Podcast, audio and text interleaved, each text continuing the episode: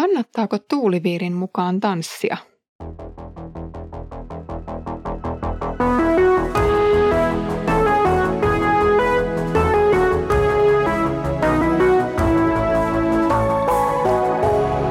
Kirjoitusten pauloissa. Lämpimästi tervetuloa mukaan Kirjoitusten pauloissa podcastiin. Olen Iida Halme kansanlähetysopistolta ja luen kanssasi toista Pietarin kirjettä. Edellisen jakson aikana jäätiin tietyn epämääräisyyden äärelle, kun puhuttiin himojen ruokkimisesta yhteisillä aterioilla. Viittasin ohimennen siihen, että jopa jotkut aktiiviseurakuntalaiset näyttivät nauttivan itselleen tuomion. Tämän käsittely jäi hiukan kesken, joten jatketaan siitä, mihin viimeksi jäätiin. He saavat vääryyksistään väärintekijän palkan. Heistä on nautinto mässäillä keskellä kirkasta päivää. Häpeällisesti ja iljettävästi he ruokkivat himojaan ollessaan aterialla teidän kanssanne. Himokkain silmin he katsovat naisia, eivätkä saa synninteosta kyllikseen. He viekoittelevat ihmisiä, jotka eivät vielä ole varmalla pohjalla, ja ahneudessaan he ovat mestareita. Nuo kirotut. Suoralta tieltä poikettuaan he ovat eksyneet ja lähteneet samalle tielle kuin Bileam, Beorin poika, joka mieltyi petoksesta tarjottuun palkkaan, mutta jota ojennettiin hänen rikkomuksensa tähden. Aasi, mykkä eläin, puhui ihmisen äänellä ja esti profeetan mielettömän aikeen. Synti on aina rikkomus Jumalan edessä, mutta Tästä puheeksi otettu synti näyttäisi kohdistuvan niin sanottuihin nimikristittyihin.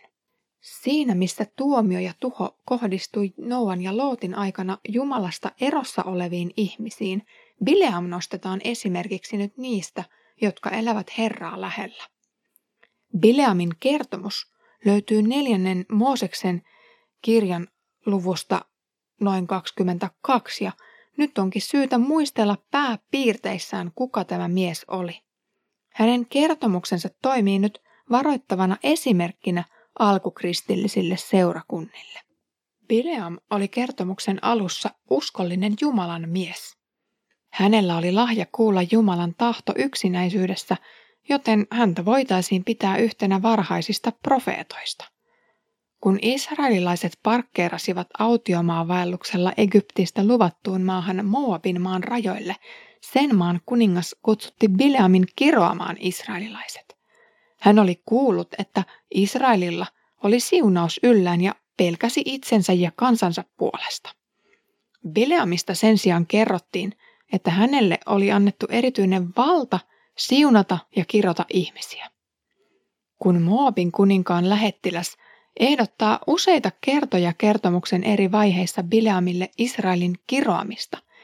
Bileam kysyi Herran tahtoa joka kerta, ja joka kerta hän sai vain käskyn siunata, kunnes oivalsi, että se on Herran muuttumaton tahto Israelia kohtaan. Niinpä hän ei suostu julistamaan kirousta, vaan siunausta. Hän oli kuulijainen Jumalalle, mikä raivustutti Moabin kuninkaan. Kertomuksessa on kuitenkin hetki, jolloin Bileam ikään kuin luottaa omaan arviointikykynsä enemmän kuin Herran kuuntelemiseen. Hän ratsasti omassa viisaudessaan kohti seuraavaa hetkeä.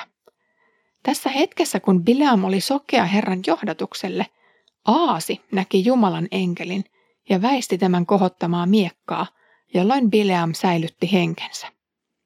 Muistat ehkä, että Aasi puhkesi lopulta puhumaan jotta Bileam ymmärtäisi, miksi yleensä niin uskollinen eläin oli nyt alkanut viskuroida. Bileam on varoittava esimerkki alkukirkon jäsenille ja opettajille. Oli nimittäin nähty niitä heppoja, jotka ensin julistivat Herran opetuksen mukaisesti seurakunnassa, mutta jotka hetken kuluttua keksivät saarnansa omasta päästään. Jokaisen Jumalan sanan opettajan ja kuulijan tulisi olla herkkä kuulemaan raamatun mukainen oppi ja hylätä kaikki muu. Pietari varoittaa nyt kristittyjä, ettei kukaan vain ajautuisi pois totuudesta ja Jeesuksen opetuksesta. Näille luopiokristityille oli tekstin mukaan tunnusomaista osallistua edelleen seurakunnan kokouksiin, kun se puhuu seurakunnan yhteisille aterioille osallistumisesta. Näkisin tämän hyvin selvänä viittauksena ehtoollispöytään. Kuitenkin näiden elämäntapa näyttäisi olevan ennemmin tuomioksi kuin pelastukseksi.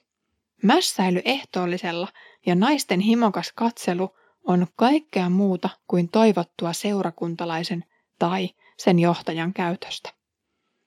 Oma elämäntapa nimittäin kuvastaa yksilön oppia. Ja nyt näille näyttäisi olevan ihan sama, mitä raamattu jostakin asiasta opettaa. Heitä kiinnostaa vain se, mitä oma kroppa tahtoo ja hamuaa.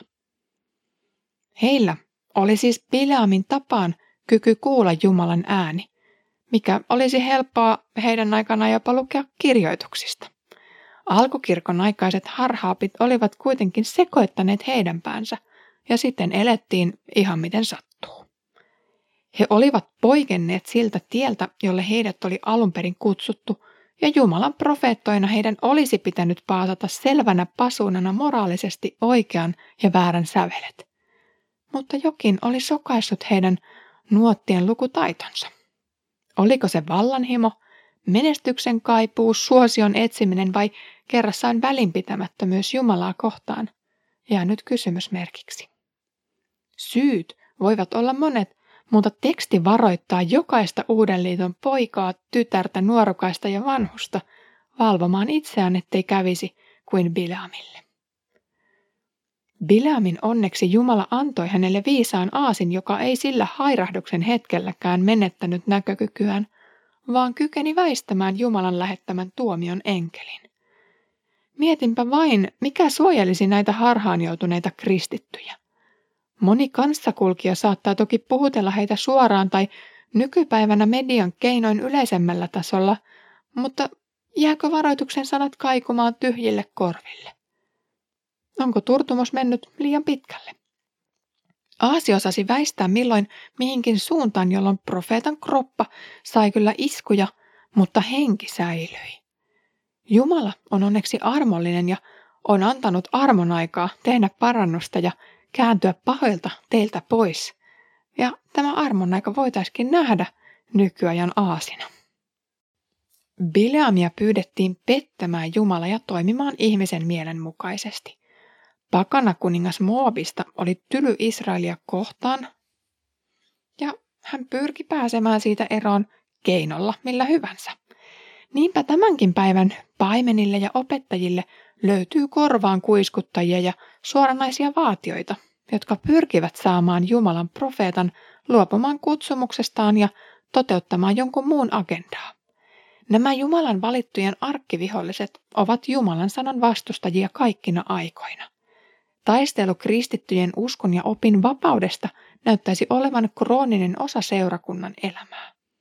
Kirkkohistorian monet vaiheet, harhaapit, kirkon jakaantumiset ja myös jonkinlaiset uskon sodat ovat katkeria esimerkkejä siitä, ettei Kristuksen lunastama morsian ole sen parempi laukallaan kuin Bileam aikanaan.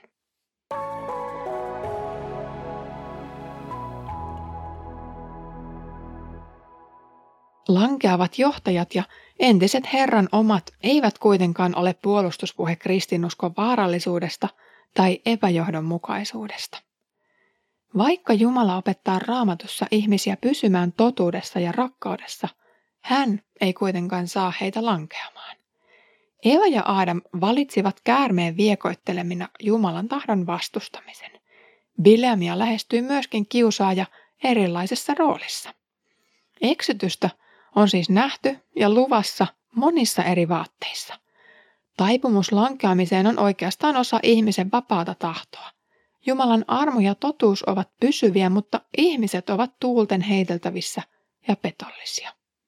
Jos siis olet joskus pettynyt johonkin ihmiseen, niin älä pety Jumalaan. Jos olet pettynyt kristittyihin, älä pety heidän Herransa. Inhimillinen rakkaus on vaillinaista ja usein loukkaavaa. Jumala lähestyy kuitenkin jokaista ihmistä suoraan sanan ja sakramentin kautta.